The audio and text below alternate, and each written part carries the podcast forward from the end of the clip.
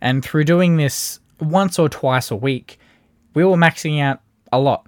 And during phases of training where we were doing higher volume and where it just didn't simply make sense. But through having that twist of fun in our programming, despite it on paper not being optimal, most of the people doing this actually were lifting at their very best at the time.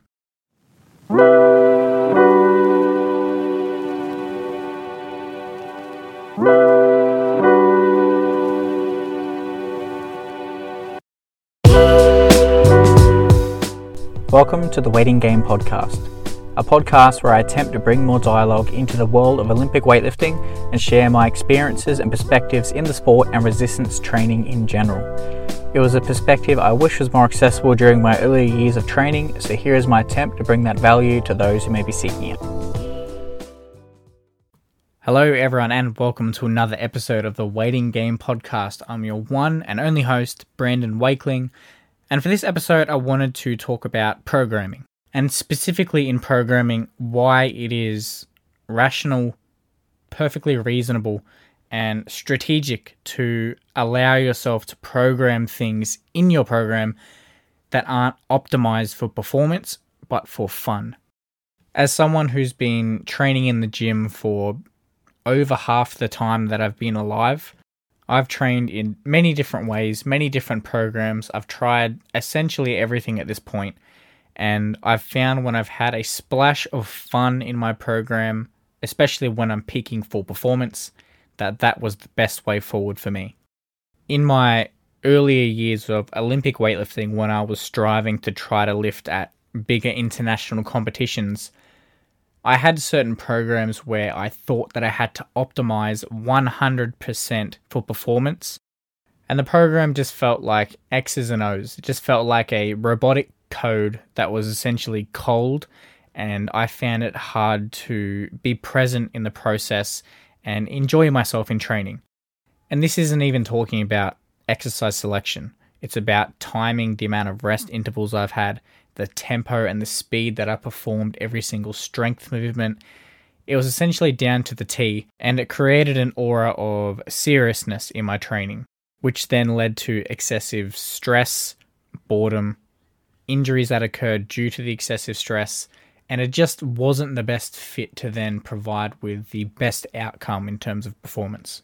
And through doing many programs over the years like this, and coaching now for some time, I've started to develop a sense as to where fun should be implemented and the positives that it can give a program. I remember going back to a point in time where I thought I had to optimize everything in my program for performance, and I would see other athletes domestically and around the world posting and performing exercises that didn't exactly make the most sense.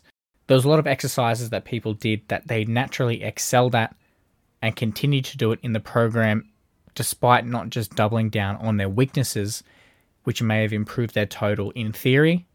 But what I've found personally through doing exercises that I probably didn't need to do all that much, if I'm talking front squats, power cleans, push press, these are just a few exercises that I would say I would naturally be inclined to be better at compared to, say, a snatch or a clean pull, for instance.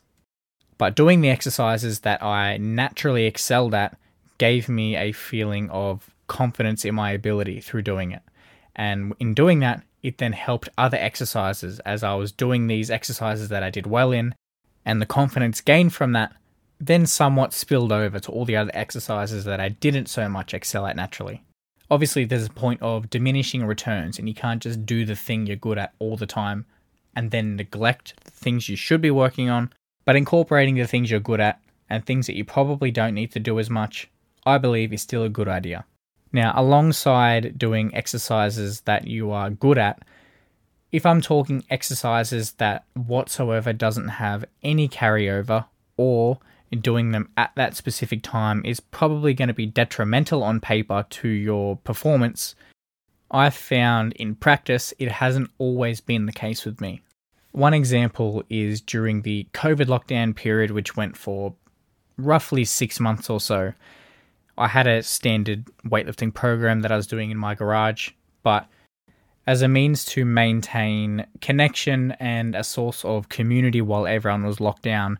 Myself and a bunch of other lifters around the country and a couple other countries partook in what we called the COVID Cup, which entailed simply picking a weightlifting movement, maxing it out, and picking a winner based off its percentage of your 1RM. So if we were maxing out our snatch pull plus snatch plus overhead squat, whoever had the highest percentage of their snatch PB wins.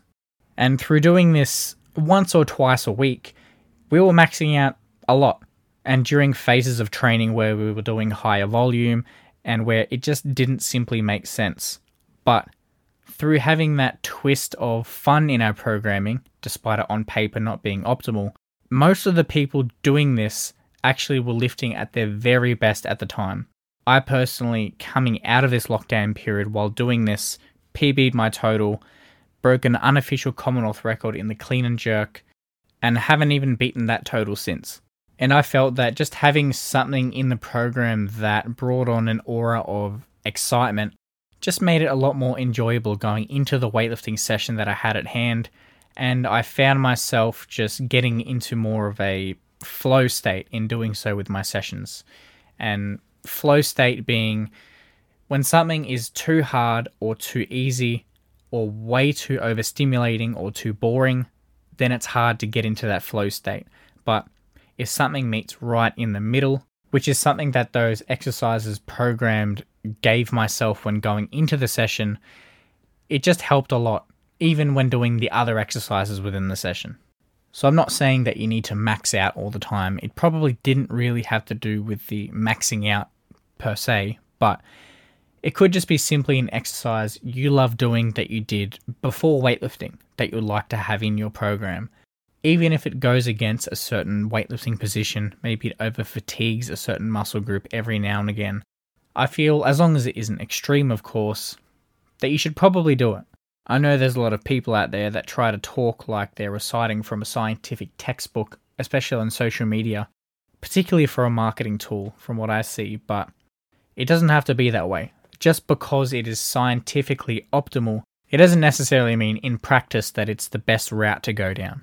Let's just say that a lifter loved doing complexes, and you programmed a 1RM snatch and you programmed a snatch pull snatch plus snatch balance plus overhead squat complex. On paper, you would think that the person doing the complex is going to lift way less than someone that just did the 1RM snatch. But from personal experience, as someone back in my career when I was trying to snatch 120, I once missed it 22 times straight in a session without getting it. The first time that I ever snatched 120 was doing a snatch pull plus snatch plus snatch balance plus overhead squat complex. And it was not long after that session that I'd missed it all that many times. That's not saying that that's always going to be the case. That's just a thought that I'm throwing out there. Something that maybe I should probably research in a bit more depth as the time comes, but it doesn't always have to be X's and O's on paper enjoy your training, do the things that you love within your program, and you're probably going to lift better because of it. So, having that said, that's pretty much all I wanted to touch on for this episode. So, as always, I'll see you all in another fresh episode. Talk to you then.